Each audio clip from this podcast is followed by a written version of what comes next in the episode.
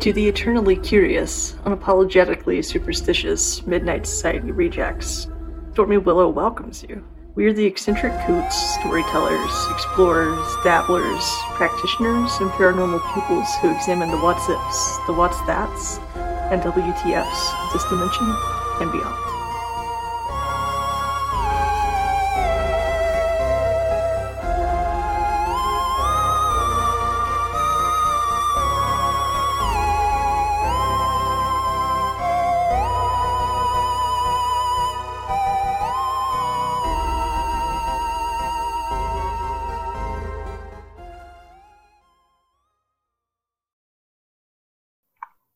Welcome to the Stormy Willow podcast. I'm your host, Tits McGee. Just kidding. Anchorman joke, Anchorman joke. I'm your host, Adele, and I am coming at you pre recorded from Albuquerque, New Mexico, along with my co host and sister, Sarah, coming at you pre recorded from Rock Hill, South Carolina. Hey, you guys.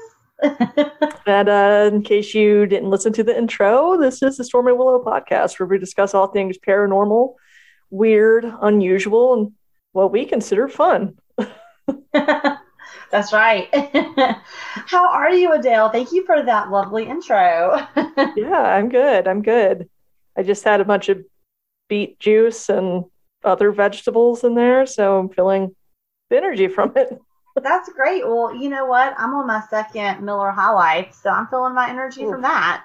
So- I see. I call that gas, not not energy. I can't do the Miller High Life.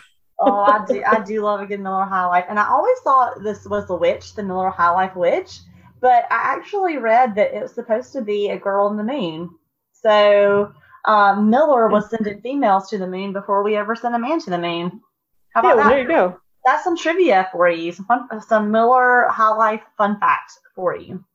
That makes me like the brand all that much more. Quite progressive, right? It was like it came out in the nineteen, like the early nineteen hundreds. So, yeah.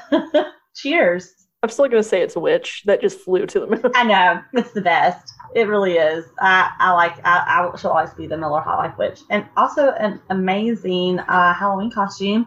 It's never too early to start thinking about that. I've already been thinking, and I'm having a hard time coming up with one. Oh, I can't wait! It's a surprise. Can you tell us? Well, I really wanted to do Teen Wolf, but I just don't think I can practically do that. That would be awesome, though. yeah, Is Amanda going to be Booth? no. Oh, I think that would be Who, who knows what she's doing? We we don't do matching costumes anymore. We just cannot get aligned. Yeah, it's hard. It's really tricky to do. Yeah, so I don't know. Maybe I'll just be some other kind of werewolf. Who knows? We'll see. Yeah, just maybe a werewolf in general. Yeah. Lots of options there. Oh well, speaking of witches and um all of that fun stuff, any guesses on what today might be about? I mean, I, I know you already know, but Well, yeah, you already told me. But um but if you didn't know, perhaps witches? yes, Just playing So- stupid here. listen, we're going to talk about my most favorite place I have ever been in my life, Salem, Massachusetts. I, if you have not been Yeah. to Salem, I need you to go there. It I is- haven't been to Salem. It's amazing. I haven't love been it. to New England. That's like the one part of the United Beautiful. States I've never been.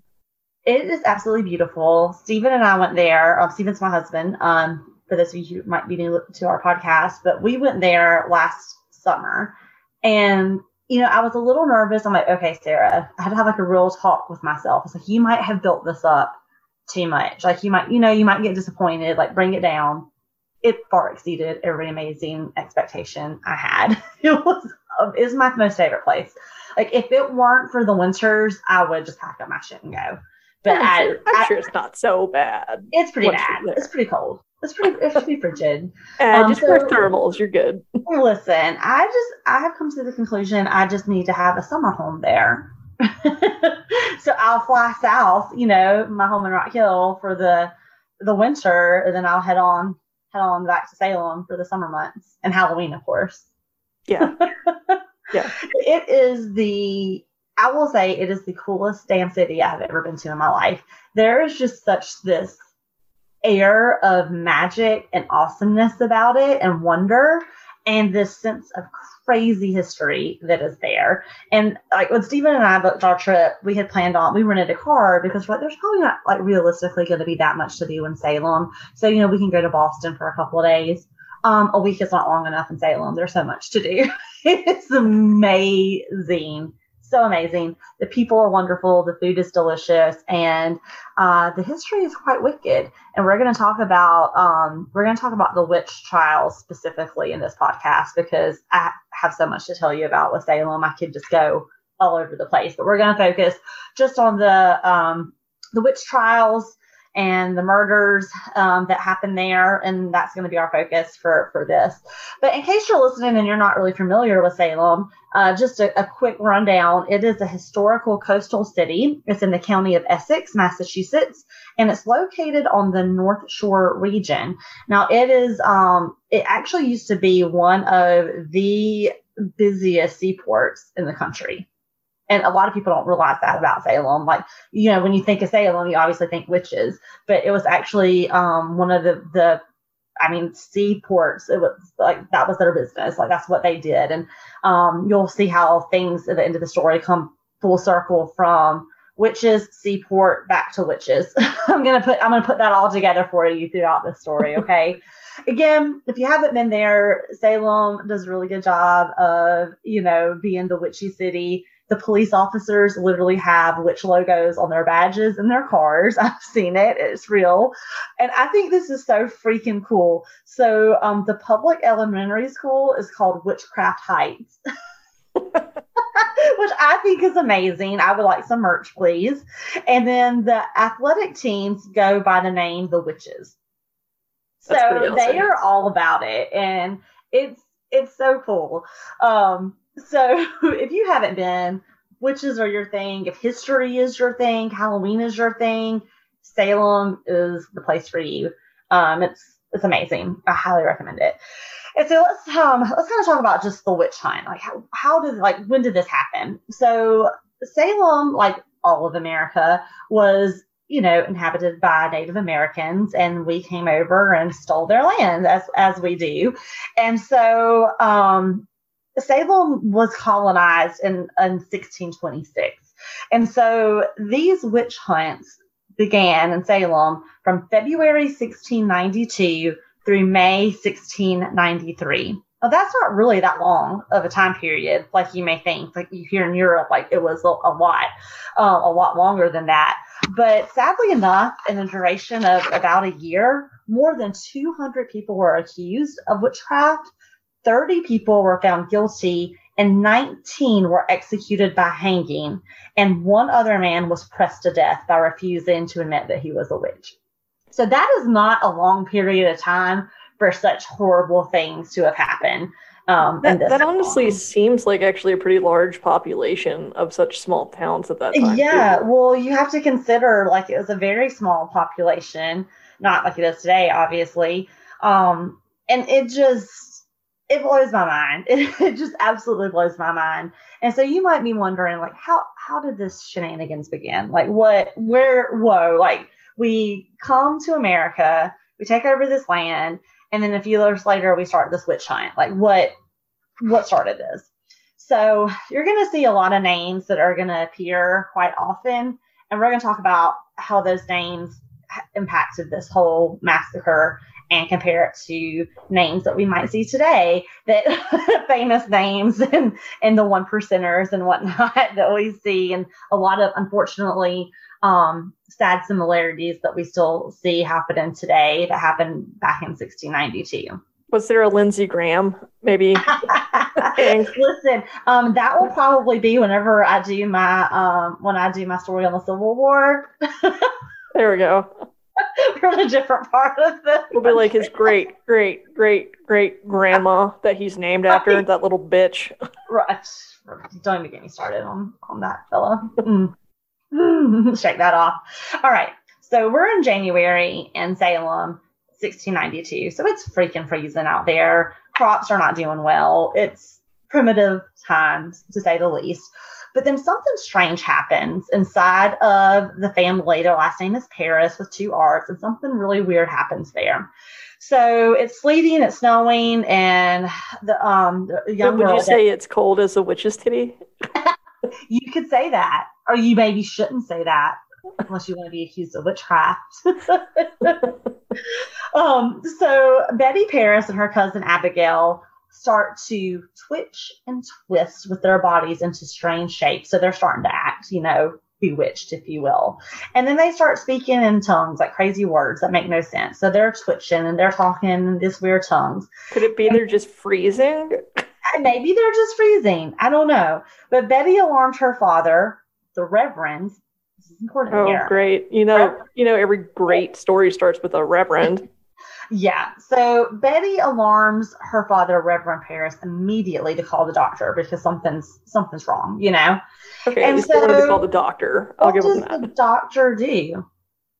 Well, she, the girl's bewitched. Obviously, it's not the fact that she could be bored, malnourished, freezing. You may say Have a parasite. I mean, that's the only explanation that it could be.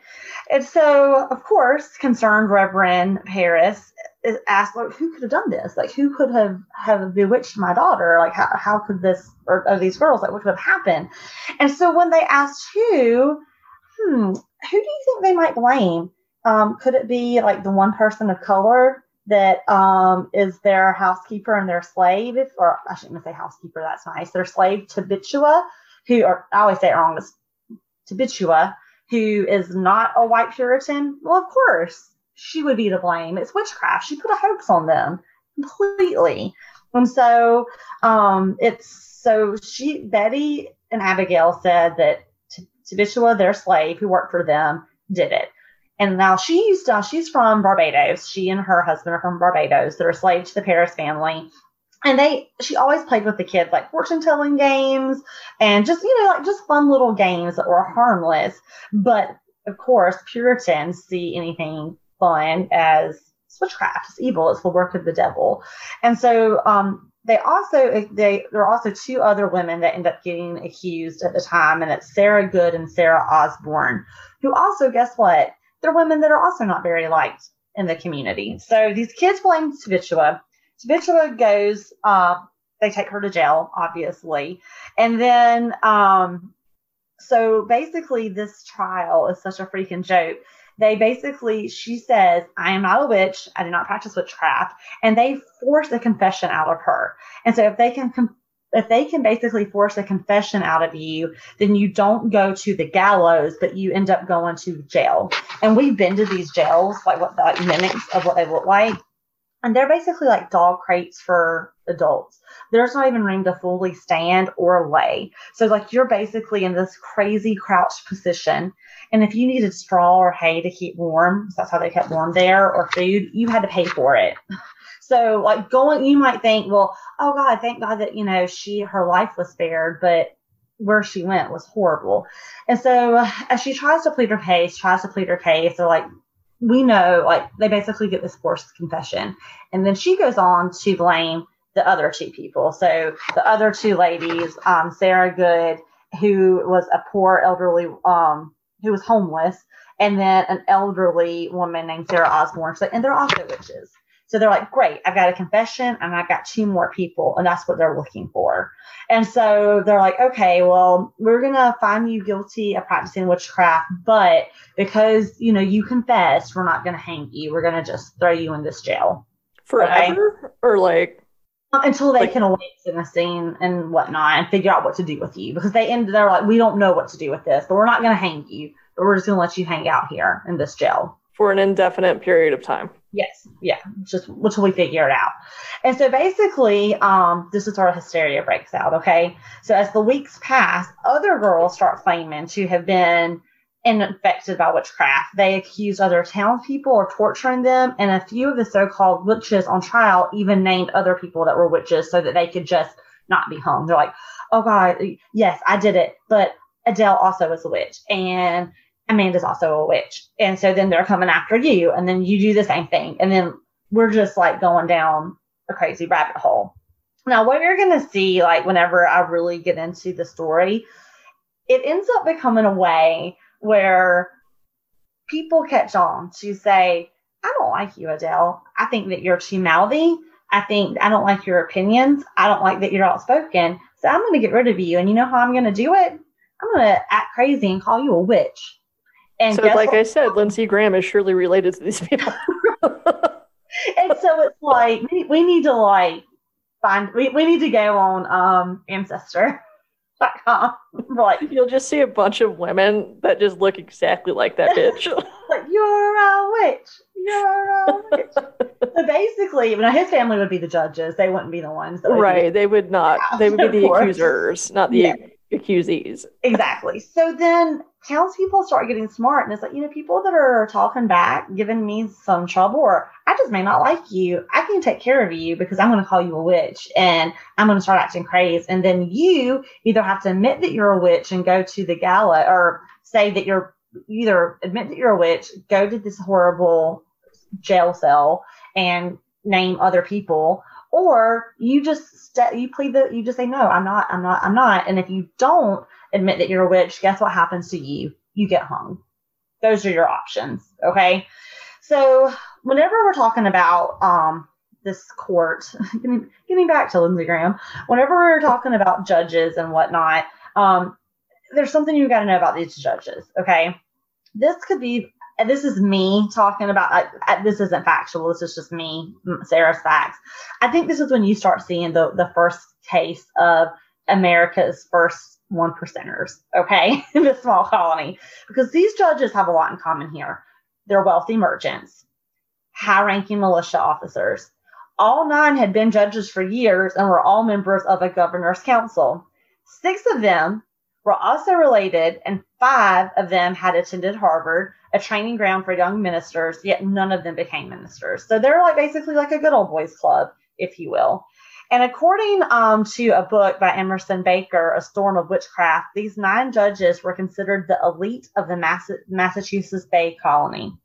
And so in this book, um, Baker writes, as a group, the judges represented the proverbial 1%.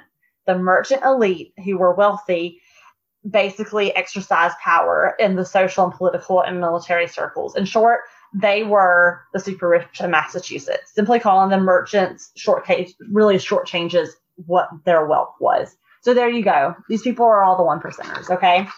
So um, it's really it's really sick. Um, but these these people range in age. The youngest judge was 40, like one was 67 and one was 60. So they were all between like that middle age, kind of not very likely not very progressive if you will. Now, where this is going to get, um, in case you're wondering, also, just a fun fact for you Nathaniel Hawthorne is related to Judge Hathorne here that sentences these people. And he, it was his great great grandfather. And he is so ashamed of, his, of him, he changes the spelling of his last name because he doesn't want to be associated with Judge Hathorne. So, just for the uh, listeners, Nathaniel Hawthorne is the guy that wrote The Crucible, right? Yes, and The Scarlet Letter. Well, actually, no, I don't think I don't think Nathaniel wrote the Crucible. Um, I always get those two mixed up. Nathaniel Hawthorne wrote the Scarlet Letter, but the Crucible I think was somebody else. Hang on, I'll tell you who. Crucible.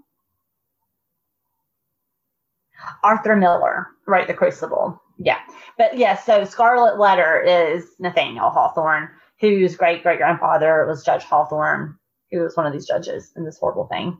And I also just want to say, I also stayed at the Hawthorne Hotel, which I highly recommend if you're booking a trip to Salem. It was wonderful. It was amazing. Um, Bewitched, the cast stayed there whenever they were filming, and it's just it's an amazing place. So I'm going to recommend that place for you too. Um, so this is this podcast might be a little. When I was writing my notes, I was just going to leave it at you know this many people were hung, this one person was pressed to death, but I really thought that it was very important that we say their names on this podcast and we say who they were because they deserve that. Mind you, none of these people were witches. They weren't evil. They were just people that you're going to see spoke out against the one percenters. They're the people that questioned authority. Um, not all of these people are women. some of these men are progressive that also spoke out saying this is crazy. So guess what? We got to take care of that. We can't let that happen, you know? And so, and even if they were witches, like this is just complete nonsense either way to do this to people. Horrible. And so I just, you know, I, I toyed with making it shorter, but it just didn't feel right to me. I felt like we needed to say their names and just put say a little segment about who they were. Um, so bear with me because I'm gonna I'm gonna read all of them. now these remind you, these are not the people that were just accused. These were the people that died. Okay, these are the ones that didn't do what everybody else did and say I'm not a witch, or that said I am a witch and here are some other names for you. These are people that says I am not a witch and I'm not going to admit it and I'm not going to turn in anybody either. Oh, so they're they're heroes in my mind.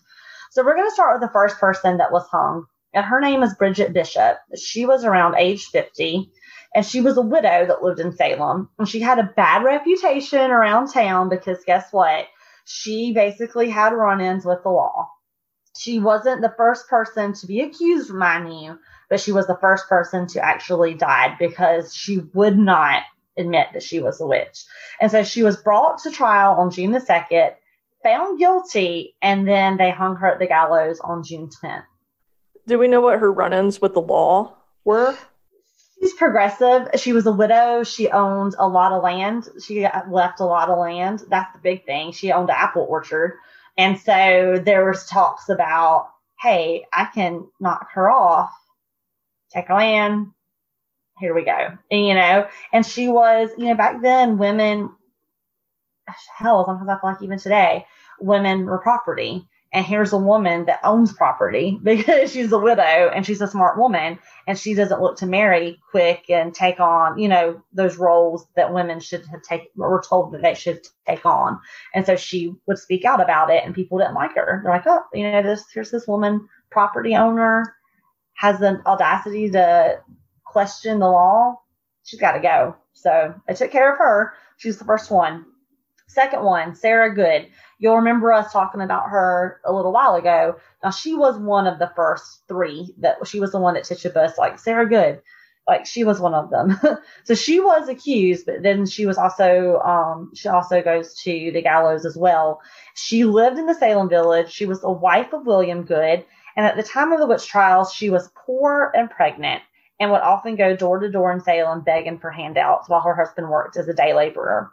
She was one of the first people accused, as we mentioned. Um, when the, um, let me see. So her trial started on June 29th, and then they hung her on July 19th. so see, a beggar. Really fast. A pregnant beggar can't have that. And they didn't care that she was pregnant. They were bringing into like, well, no, oh, all the unborn baby be, crap. This child would be like a demon child. So that, of course, that baby had to go too. I mean, of course, the baby was also evil. Uh, yes. So uh, you see how absurd this is. Next, Elizabeth Howe or Howie, age 57. Elizabeth lived in Topsfield and was the wife of a farmer. Much like Bridget Bishop, she had also been accused of witchcraft before. And In her previous case, she was accused of bewitching a local girl, but there were no charges brought up.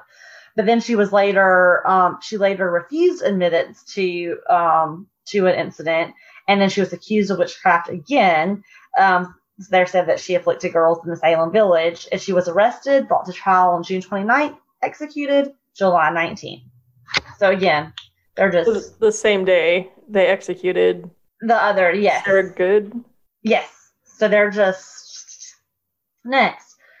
Susanna Martin, age 71. Like, come on, dude. To make it that far back then. Uh, right? Dude. Susanna Martin, poor widow. And much like Bridget, um, she was accused, like a lot of these women had been accused before, but this was before the frenzy started. So um, she was um, accused of tormenting people as a specter. So what they would say is like, say that I'm asleep or something, but I'm going to send like an image of me to come to you at night and do like crazy, wicked stuff to you. And so that's what they said she did to people. Oh, so they, people had bad dreams of her. Yeah. But no, I mean, she was really there, like sucking the life out of them, just like Winifred Sanderson. Yeah, of course. It was real. It wasn't It was real, dream or complete yes. fabrication. So again, I mean, the, I guess July 19th was a, a huge killing spree because same thing. She was accused on June 29th, took her on July 19th. Rebecca Nurse, age 70, well, like in her 70s as well. She was an elderly grandmother and a wife of a farmer, and she was um very popular woman with a long stay that had a long standing feud with the Putnam family over border boundaries between their adjoining land. So she disapproved of the controversial appointment of Samuel Parris, which remember that name, right? Who was a close friend of the Putnams. And so they basically accused her, they testified against her, and they had found her not guilty. But then um, they read the verdicts out loud in the court, and then the girls that were supposedly afflicted started going nuts and they begged them to reconsider their decision. And so then they came back with a guilty verdict. And then she was also hung. Because I mean, it's crazy. Like these girls just start going bananas. Like, Yeah, that, that I always think of the Crucible. yes, It's just like, wow, you little bunch of yes, buttholes, for lack of better words. right? Okay, so on to Sarah Wildes, age 65. She um, was a wife of a local judge, John Wildes, and she had she had a bad reputation because in 19 in um 1649 she was accused of fornicating out of wedlock. Ooh, she was Ooh. Lucy Goosey. And in 1663 she was accused of wearing a silk scarf. What a slut. What a slut. But then after she married her um, married a widower, John Wildes, in 1663, um, John and Mary um, Reddington, the brother and sister of her new husband, or I'm sorry, of her of her new husband's late wife, so her in-laws, I guess, kind of in-lawish, developed a hatred for her, and then they begin spreading rumors that guess what? Not only are you a slut, you're a witch. Yeah, of course. it goes hand in hand, you know. Absolutely. and so after, um, so Mary ends up passing away, but then her friends still continue to harass Sarah and like just see to it that, you know, this girl gets taken care of. And so after, um, so basically, um, they just keep at it, keep at it, keep at it. And then, um, they finally bring her to trial and they hang her. so it's like her accusers had passed away, but her the friends of the accusers just had to see this through. Because I mean, justice had to be served. Like you cannot wear a silk scarf in public. Unbelievable. I hope And she like wore it around her neck when she was hanged. Fuckers. I was like, really? So, all right. So now we're gonna get to our first male, who was also a reverend, Reverend George Burroughs. He's in his forties, and he was the only Puritan minister to be accused and executed during the witch trials. And um, so basically, he was a, a minister in Maine during the 1670s, but he left a settlement and then he was attacked by a bunch of Native Americans. And then he later settled somewhere else in Massachusetts before he was asked to serve as a new minister in Salem Village. And so the residents of Salem just didn't like him. They were just like, he, we just, we, we don't, we don't like this guy. Like, he, no he like he's smell outsider. I mean, who knows what those Native Americans probably did to him? Like, you know, we just we don't trust him. So they never paid him a salary, so he had to borrow money from the Putnam family to support his family because everybody p- paid him a salary. And so, um, so when he stopped being paid altogether, he's like, I've got to leave Salem and return to Maine because I've got to support my family. And so then this Putnam family sues him for failure to repay his debt after they accuse him of witchcraft. Well, like So how was he possibly supposed to repay anyway? You can't like, turn Exactly.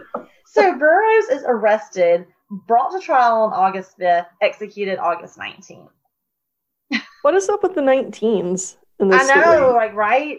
That's weird. Okay, so that's our first male to have gone to the gallows. Next, we have Martha Carrier. She was age 33, and she lived in Andover and was the wife of Thomas Carrier. And she was also, guess what, a little too outspoken. She talks a little too much.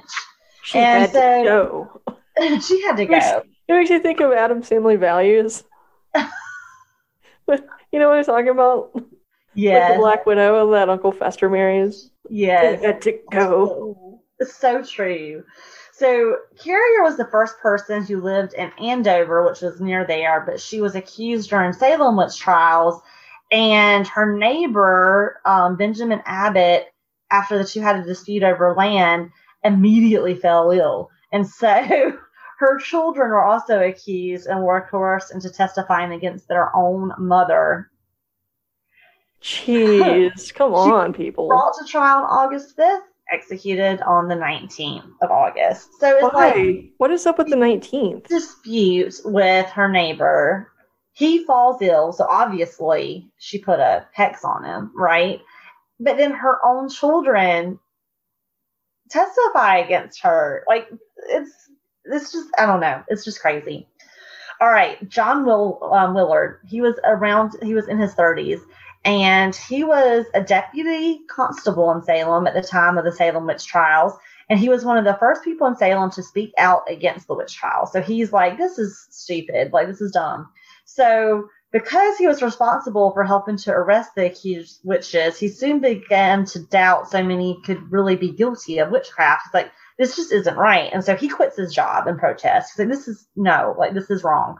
And so, shortly after, they decide to accuse Willard himself by Ann Putnam, another name that we, the Putnam family, who Ann Putnam Jr., who also accused him of beating her baby sister to death. Willard was not immediately arrested, but his in laws, the Wilkins family, began to grow suspicious of him. Willard was accused a second time by his wife's grandfather, Bray Wilkins, after Wilkins fell ill upon receiving a cross look from Willard. A crossed look. Cross look, like a mean look. And then all of a sudden, basically, like that's what you do when you put spells on people. You give them a look. You're like drawing an aura. That's exactly right. and then he dies, and his body was um, found bloody and beaten. And according to court records, to the best of our judgments, we cannot apprehend that he died an unnatural death by um, by the hands of witchcraft. I mean, obviously, that's what I would think. I mean, I mean, I just think it's easier to call these people a little bit stupid. like, I understand, like, you know, not great education, but just this is the problem with whenever you have religion and religious thinking guide logic. And when you have, when you don't, I'm, I'm just, Lindsay, I'm saying this for you with, in light of um, recent activity, when you don't separate church and state, here you go. just saying. just my comment on our, you know, our new local, or our, not local, our new Supreme Court justice, all the terrible questioning that came from him. And Like- every everybody voting no, unanimously saying like, yeah, she's totally qualified, has great Yeah. background, but I'm voting no. Yeah. Come on. Yes. Okay. Sound Anyway. familiar? We've changed so much since then, in the 1600s. Um, so here we go. So um, John actually already fled Salem Village, because he knows that he's worked in this and he knows what they're coming for him. So they issue a second arrest warrant, and they basically hunt him down and arrest him in New Hampshire. And um, the and so it's just it's crazy. Like they're like, we've got to find find this guy. Like they hunt him down. And so all these people confessed, um, all these people confessed that he was definitely a witch and that he even attacked or afflicted a girl, Ann Putnam Jr., who we, well, she's been, uh, you know, been a victim quite a lot of these uh, stories. If that sounds familiar, that's name. But she said that she saw many ghosts of people Willard allegedly killed, and that he was brought to trial on August 5th, executed on the 19th. So that's evidence. I saw the ghosts of the people that you killed. I I just love that the, the logic is that they can these witches can do all of these supernatural things, but they can't just, you know, disappear from trial. one Like, of these, um, Come when, on. yeah, it's, it's interesting you mentioned that because they do like these reenactments in Salem and you can go and like see you can they still have the original documents like court documents that you can see and um it's so crazy because I believe I'm probably wrong, but one of one of the accused, and I feel like it was Bridget um, Bishop, and I could be wrong on that. Don't quote me. That is what she said. She's like, if I were a witch, then I would be out of this situation, and I would, you know, I wouldn't be in the situation if I were a witch. So she tried to use logic, and they were like, oh, no, like you are. It, it just thought it, about it. thought about it. Like, what do you mean? Like, are you threatening us? And so you could not reason with these people. They unless they could get Yeah. a confession with out of you or send you to the gallows, you could not win. You couldn't. It's just like in a Batman with the Scarecrow, like execution or exile. I mean, well, execution truth. by exile. It's horrible. So we're going to go on to George Jacobs Sr., age 72. And I, I know you mentioned this earlier, like to make it to your 70s in such primitive times, and then this is how you go out. Like that's just, I, I just, I don't know. I have a lot to say about that. At least they went out remembered. well, that's the truth. Well, George was accused of witchcraft by several people during the witch trials, including his own granddaughter, Margaret Jacobs.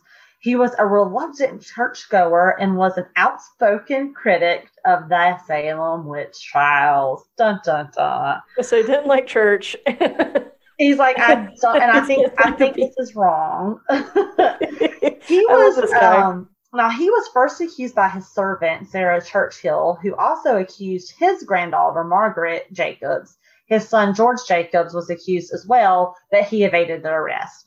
And many people testified against George, um, including almost all the members of the Putnam family. He was found guilty on August 5th, executed August 19th. 19th. And then after that, um, Jacob's family retrieved his body from the execution site and buried him on the family land. Which I'm like, you know, fuck you. You're the ones that turned me in. Like, Yeah, like, why did they do that? exactly. Ugh. All right. John Proctor, age 61. John Proctor now is a wealthy farmer. He lived on the outskirts of Salem Village, but guess what? He was also an outspoken critic of the Salem witch trials. And he And had all- to go. he had to go. Um, he often threatened to beat or whip the afflicted girls for their role in the witch trials. I'm like, I like John.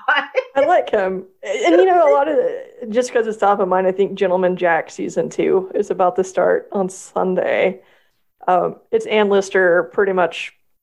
If she weren't in England in, in Salem at this time, she would have definitely been, you know, a witch, accused of being a Oh. witch, because she was a, a woman who pretty much behaved like a man Oh, and took care of her land, well, married another woman in secret. Like, Well, Um, the devil.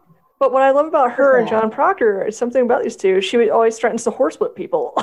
I mean, listen, I I am not a fighter, but sometimes you, like these girls just need it. I mean, some desperate just needs a times. flogging. I mean, yeah, I, I, John's not wrong. Let's just be real. And I'm going to tell you something really sad. I, I'm just going to go ahead and kind of, I'm going to finish reading. Uh, so we still have some more people, unfortunately, that um, died. But I am going to tell you that these girls that did this, guess what happens to them? They get dysentery. Nothing. They all pretty much live normal lives after Ah, this little over. fuckers. Yeah. Yeah, that's so typical, though. Of course Isn't they that do. sickening? But anyway, with John, um, which I love that he threatened to beat or whip the afflicted girls for their role in the witch trials. Yeah, you're not wrong, John. Um, but his wife Elizabeth was also arrested on charges of witchcraft, and the afflicted girls turned on John during his wife's examination and like, not only is she a witch, but guess what? So is John. And so basically his entire family is arrested on charges of witchcraft. And Proctor, like, you know, he he knows what's up. He he knew that Salem was in mass hysteria. He wrote a letter to the Boston clergy in July asking that they intervene and move these trials to Boston. So I mean he's like me. Like I write I write Lindsey Graham, I write my folks all the time. And I feel like John is like this. John's like, hey, we need some help here. Like, this is not okay. Um, but the clergy responded too late to save Proctor. He was still brought on trial on August 5th and executed on August 19th. But his remaining family members were never charged or found guilty and pardoned. So Proctor's body was reportedly retrieved from the execution site and secretly buried on his farm. So even though he was too late to save himself, um, he did help save his family and other people. Um, Alice Parker, her age is unknown, but she was the wife of a fisherman, and a couple lived in Salem where Alice was known as an honest woman, but she had a reputation of clairvoyance, and on one occasion successfully predicted that her friend's husband had died at sea. And so um, on May 1692, a afflicted girl, Mary Warren, suddenly accused Alice of being a witch.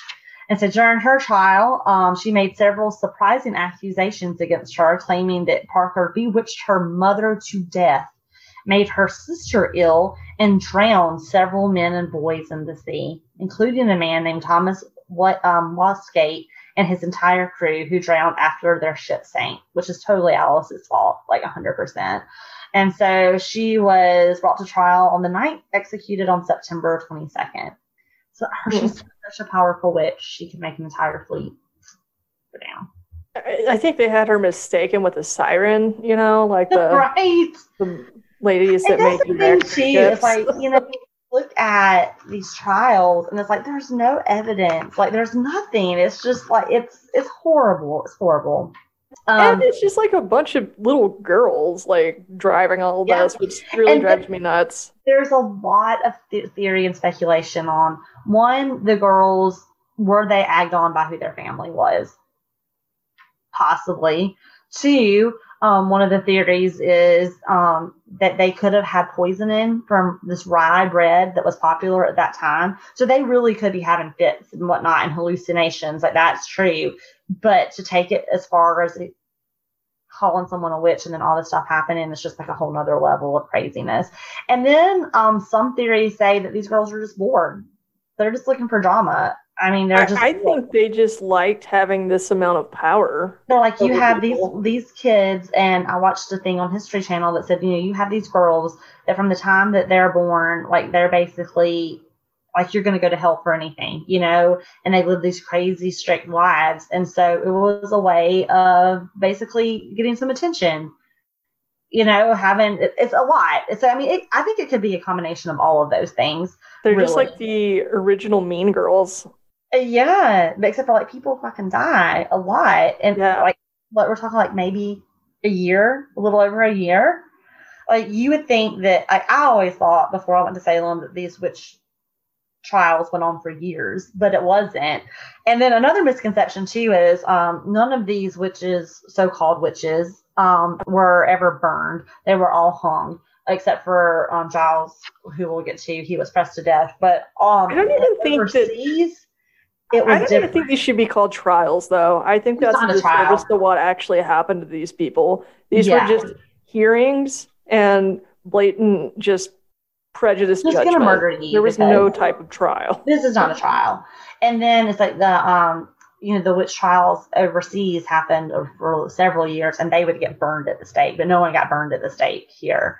Which I mean, but when they would hang them, like they wouldn't do like a quick release. And so they would literally swing and just have a slow death, and people would just stand there and watch it. And it was just, it's, hor- it's horrible. It's absolutely human nature at its fucking worst. Oh, so they purposely strangled them to death. Pretty much, yeah. It wasn't a quick wow. like drop. It was uh, yeah. like a slow, painful, and then everybody's watching, and you didn't even do anything, and it's just it's terrible. And the thing, and I'll um I'll continue on, but um just kind of going off topic here. The thing I I love about Salem, Massachusetts, so much is that we did several tours, and some of the greatest tours I've ever been on are in Salem, Massachusetts, and the thing that that whole city believes is that they have to tell the story over and over and over and over again because it could happen again. And like, and it has happened. So like, look at gay rights, look at Black Lives Matter, look at women's rights. People have died because similar things like this. And so it's that city's mission to be open. Like it is like Pride Central, and it's like you know, it, it's that city's mission to tell this story and get it ingrained in people's heads that this could easily happen again and again and again, and that humans sometimes we don't learn from this, and we we see that play out all the time, you know, and that's what I love about that place is it's their mission to tell this story and to make sure that these people are never forgotten. I think it's it's it's beautiful. Like it really is. Yeah. It's a special place.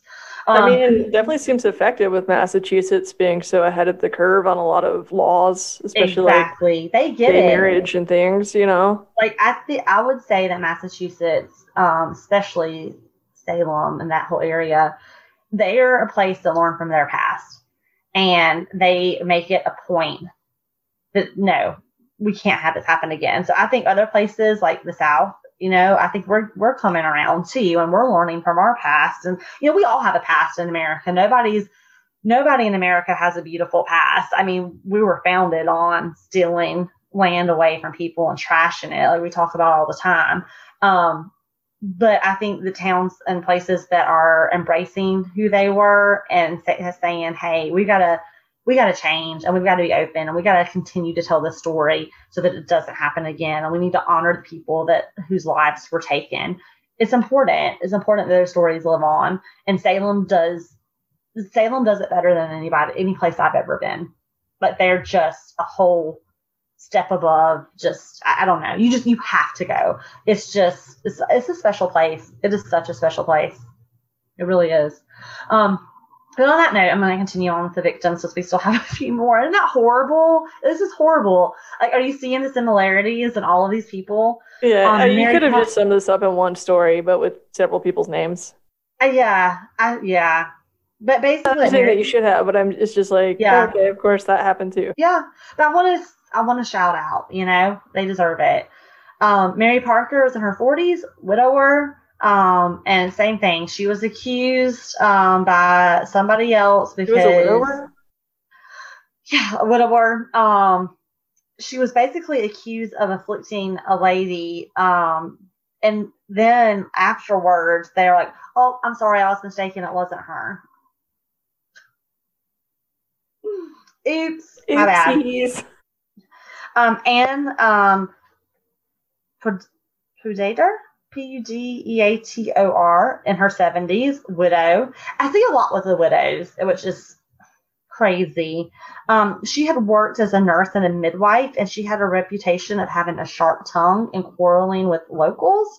And she was accused by Sarah Churchill um, and some of the other girls in Salem Village um, because they said that um, they said that some of her medical supplies, such as foot ointments, were um, basically objects of the occult. What? yeah.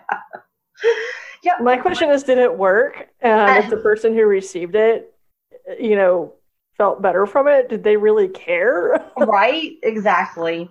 Um, Wilmot Redd, um, we don't know the age, but Wilmot um, actually lived in Marblehead, which I've been, and it's beautiful. But um, she was the wife of a fisherman. And like Bridget Bishop, other um, folks just didn't like her because she had been accused before. She wasn't popular. Uh, she often quarreled with others. She had a very abrasive personality, which, hello, have you ever met anyone from New England? I love their abrasive personality. It's the fucking best but um, they just didn't they didn't like her, so she had to go. She was too outspoken. So same thing. Um, so it's just terrible. So she was um, executed as well, but on September 22nd, not the 19th. Margaret Scott, age 77. Guess what? Widow. Seven children, but only three survived childhood. And after her husband died, Scott was left destitute and forced to beg for neighbors. And oh, people just thought she was kind of annoying, you know? So we had to get rid of her. So she was a witch. Done. Uh, yeah, like a witch would be going door to door begging. Begging. Like, exactly. Come on. Exactly. Samuel Wardwell, age 49, carpenter from Andover, also a well known fortune teller, fortune teller and practitioner of English folk magic. It is believed that his work in the occult led to his witchcraft accusation. So he was accused and jailed and Okay, that that one somewhat makes sense. like he's Well, he's learning about the occult. I mean, but do you blame him? He's probably like, well, shit. I mean, I need to find out what this is about if I'm probably going to get accused of it. but during his examination, he admitted, hey, like, yeah, I do some fortune telling and I dabble in magic. He said that the devil may have taken advantage of him for those reasons, but that he um, confessed to making a pact with the devil, but later recanted his confession. Wardwell was brought to trial in mid September and executed on the 22nd. So I don't know if like it was a strategy with him, like maybe if I just tell him that the devil made me do it, and then I think they were just like, yeah, no, no. Martha Corey, age 72. Um, she lived on the outskirts of the Salem village and was the wife of a wealthy farmer, Giles Corey, who we're going to talk about in a few minutes. And Corey had a reputation. Um, he was basically well, um, he was a child, he was a child out of wedlock. Okay. So he was just trash. Oh, Um, okay. So Martha was also outspoken. So he's a bastard child, marries someone that's outspoken. So obviously, Salem They're a match made in hell, according to these people. aren't a fan of them. Um, and so during her own examination, she told the judge that we must not believe all that these distracted what these these distracted children say. And of course, um, in March, Giles Corey testified against his wife in court, stating that she had maybe she may have been bewitched. She may have bewitched his farm animals and himself. so he was accused of witchcraft and arrested in April, but he refused to provide any more information on Martha or himself. But then Martha was brought to trial September 9th and executed on the 22nd, just three days after her husband had been tortured to death. So it's Wow. like, Corey, what are you doing? Like, why are you trying to like roll her under the bus? It's like, Yeah, like why did he do that? Was he like maybe feel if I just give them something, they'll leave us both alone? yeah, like, Obviously, that just- hasn't I'll worked. admit it. Yeah. I think these people are desperate and put in desperate situations. Like you said, this wasn't a trial. It was like you're going we're gonna kill you. We don't like you. I mean, we you're an embarrassment to our village anyway. You're married to this outspoken person. It doesn't matter what you do. Like we're gonna you're gonna lose. Yeah, I just And can't we're- we've got our- imagine doing that. Like, Oh, we got our Like last a- sheet. if Amanda's taken into trial, like, yeah, she's a real bitch, guys. Yeah, um, she definitely does witchcraft, and I saw her. I'm scared for my life, but she's got to go. Like, yeah, I'm right there with you You're- guys. Like, you're what? not safe. Like you're not like. And I think that she's probably also hurt our animals. So yeah, she's gotta go. Ah.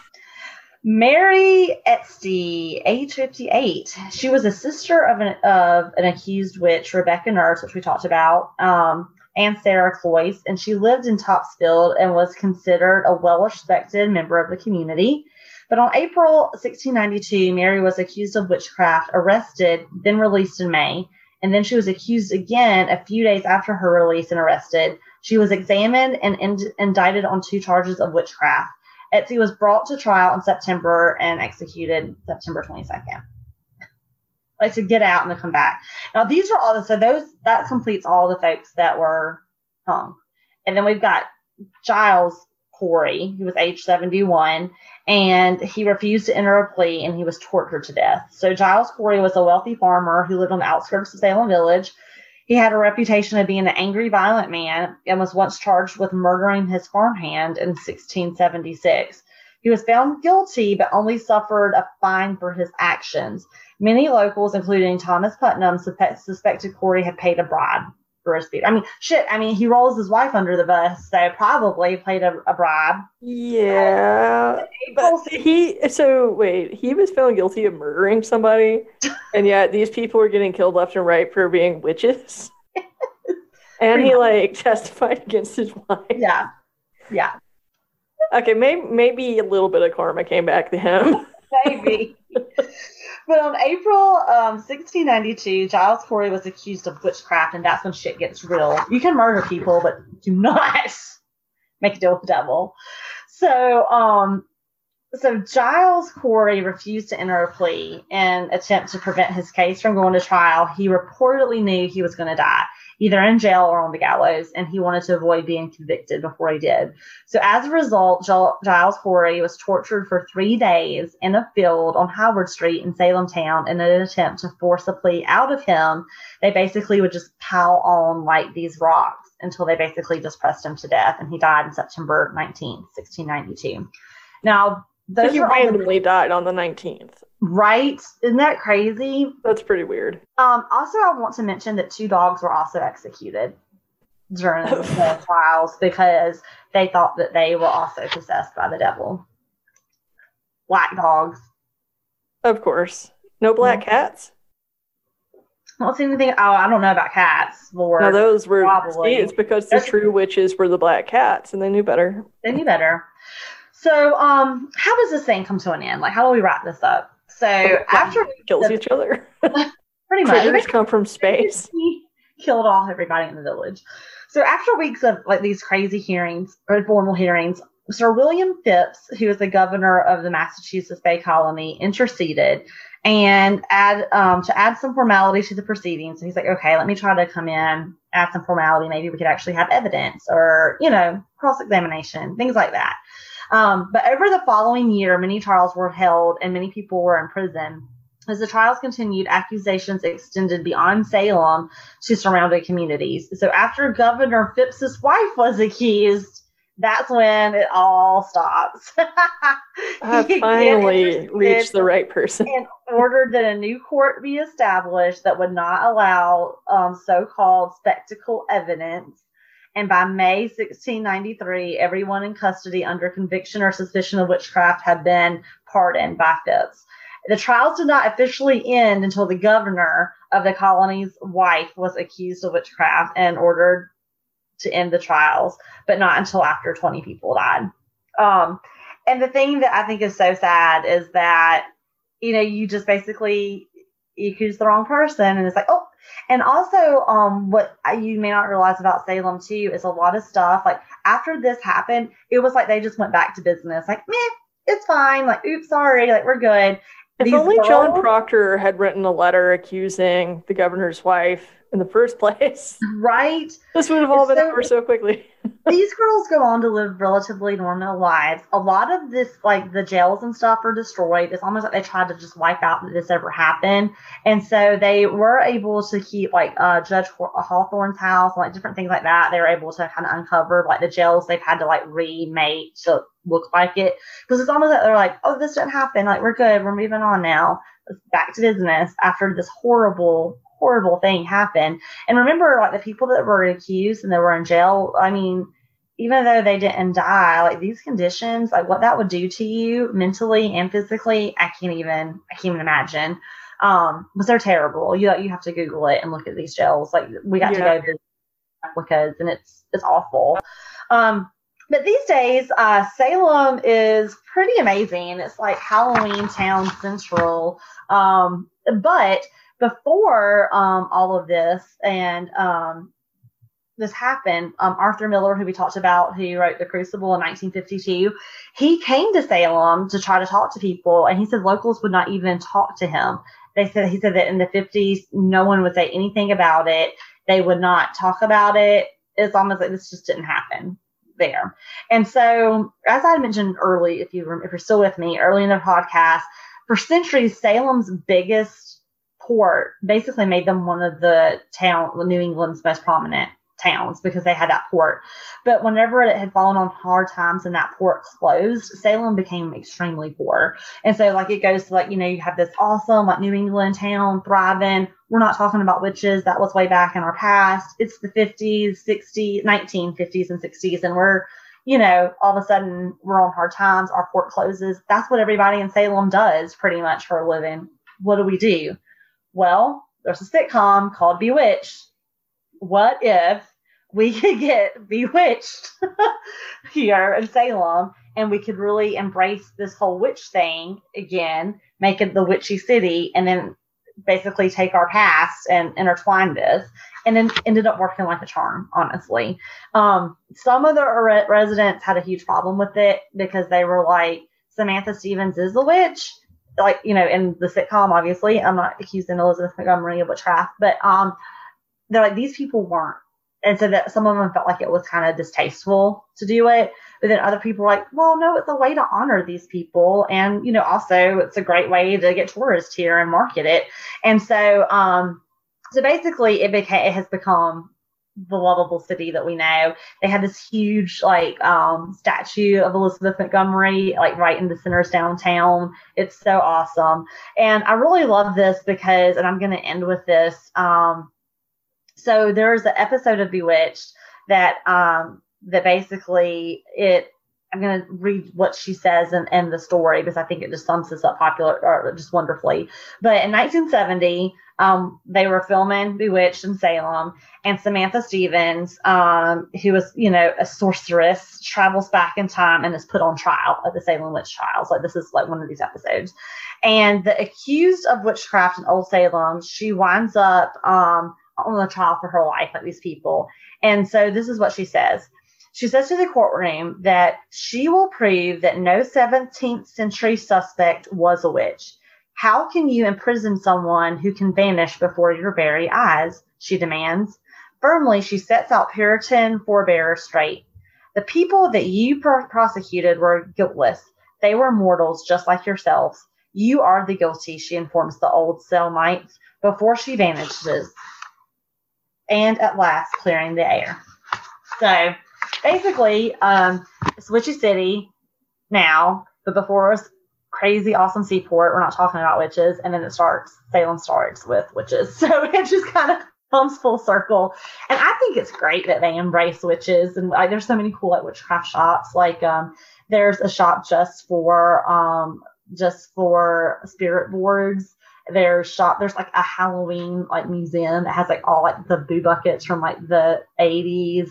There's just like they really embrace it, and they do such a good job of not forgetting the past, like reviving that past and telling those stories. And it's just, I, I don't know what else I can say about how wonderful Salem is. They turned something really horrific into something great. And they really um, build on trying to teach people a lesson. So that's it's almost like the uh, people who falsely accuse people of witch witchcraft just manifested the hell out of this being a city full of witches. yeah, they did. Celebrating I love it because like we went um we went in like uh July, so the fourth like the fourth end of June, beginning of July, and like you're just walking down the street and people are just wearing witch hats, capes, vampire fangs, and no one looks at you like you're a weirdo. It's like nobody gives a shit, you know. it's like it's great. It's so it's so fun. So if witches are your thing, um, if hocus pocus is your thing, I mean, yes, like you will love it. And um, you know, we got to see all the the hocus pocus sites, which was really cool. And they just they do it great. Salem's got it going on. It's my favorite city. I love it there so much. It's so fun. Um, if you've never been, do yourself a favor, book yourself a trip, go. I would love to go during Halloween and everybody there told me that you have to. It's a must. Or like, but if you want to actually see stuff, they're like, don't come in Halloween because it's such a crazy time. Like, it's hard to get in the museums and the restaurants and everything. They're like, but it is the party like you've never seen. Um, so they're like, come not at Halloween time to actually see stuff. And like and then just come at Halloween time ready to party and have the time of your life. But they do um trick or treating with the mayor. And so all like, the kids and the mayor are trick or treating together. And um where we stayed they at Hawthorne they said that um, sometimes people like you know book these rooms years in advance and they come like every Halloween. Like that's their ritual. They're always there every single Halloween. And I'm like that is so awesome. And like they'll decorate the Halloween like the windows and stuff. And so I really want to go there on Halloween and just chill out and see it all. Yeah, that'd be fun. I, am definitely down since my last two or three Halloweens have been ruined. Right. we, we, need to make it up. I mean, like we need to go out Salem style. I yeah. think you would love it, Adele. I think you would absolutely love it. It's just such a fun place. And it's just, and it's such a, you know, it's such a great, it's just gorgeous. Um, but I hope you guys enjoyed the story. I know we ran a little long, but I really, I was just going to tell you, like, just list the names and it's like, here's what everybody has in common, like you had mentioned. But I just felt like these people deserved more than that.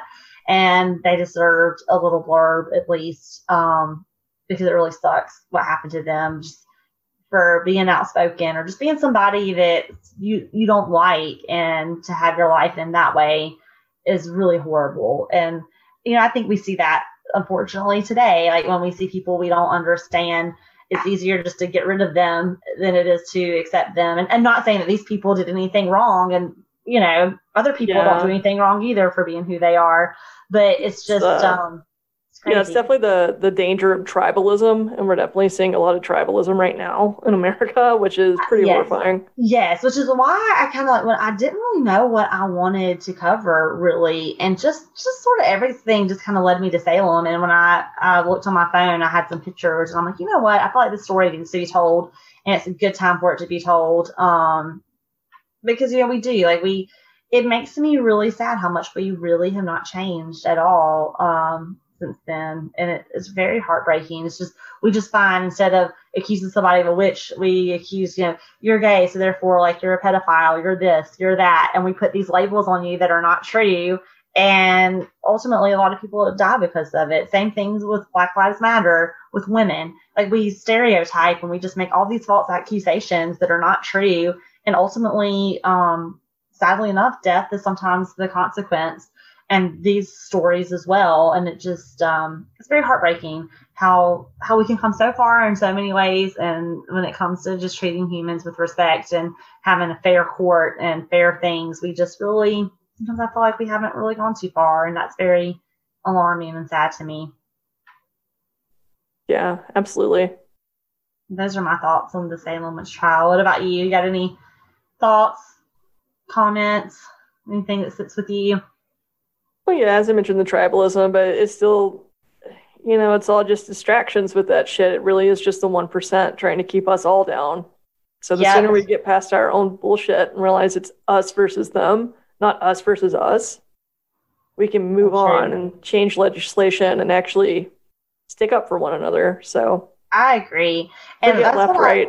that's what I love about this story is I do I, I think I mentioned it earlier in the podcast. I think this is maybe the first time we are seeing how the one percent plays out, and um, so, you know, you figure Salem's got to be one of the oldest towns, right? Like in America, I would All it imagine. took was one one percenter being accused and actually being treated like the rest of us, make and suddenly legislation changes. Come on, that's Exactly. exactly what we can do today, people. That's exactly right.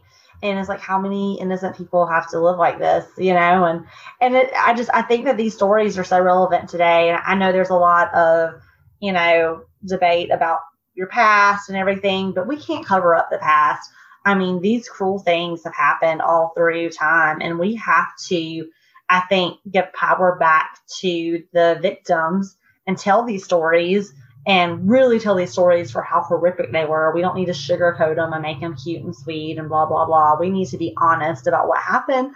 We need to tell the stories. We need to honor the victims. We need to learn and really apply it in our lives to, to, to move forward. And like you said, I mean, I think the one thing we see in connection with all these stories is the one percenters that hold hold us down and and um make things hard for those that you know have opinions or you know have a brain or you know may maybe Yeah. they just like foot ointment. It doesn't mean you're a witch.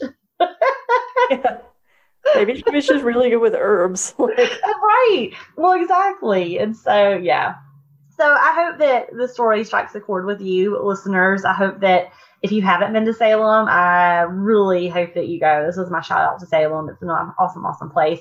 And um and i just hope you kind of remember these people um you know keep them in your in your mind and um there's a place um there at salem that has a memorial for every one of them that you can walk on and people will come and bring like flowers and stuff. It's really it's really neat. So um they definitely deserve to be mentioned.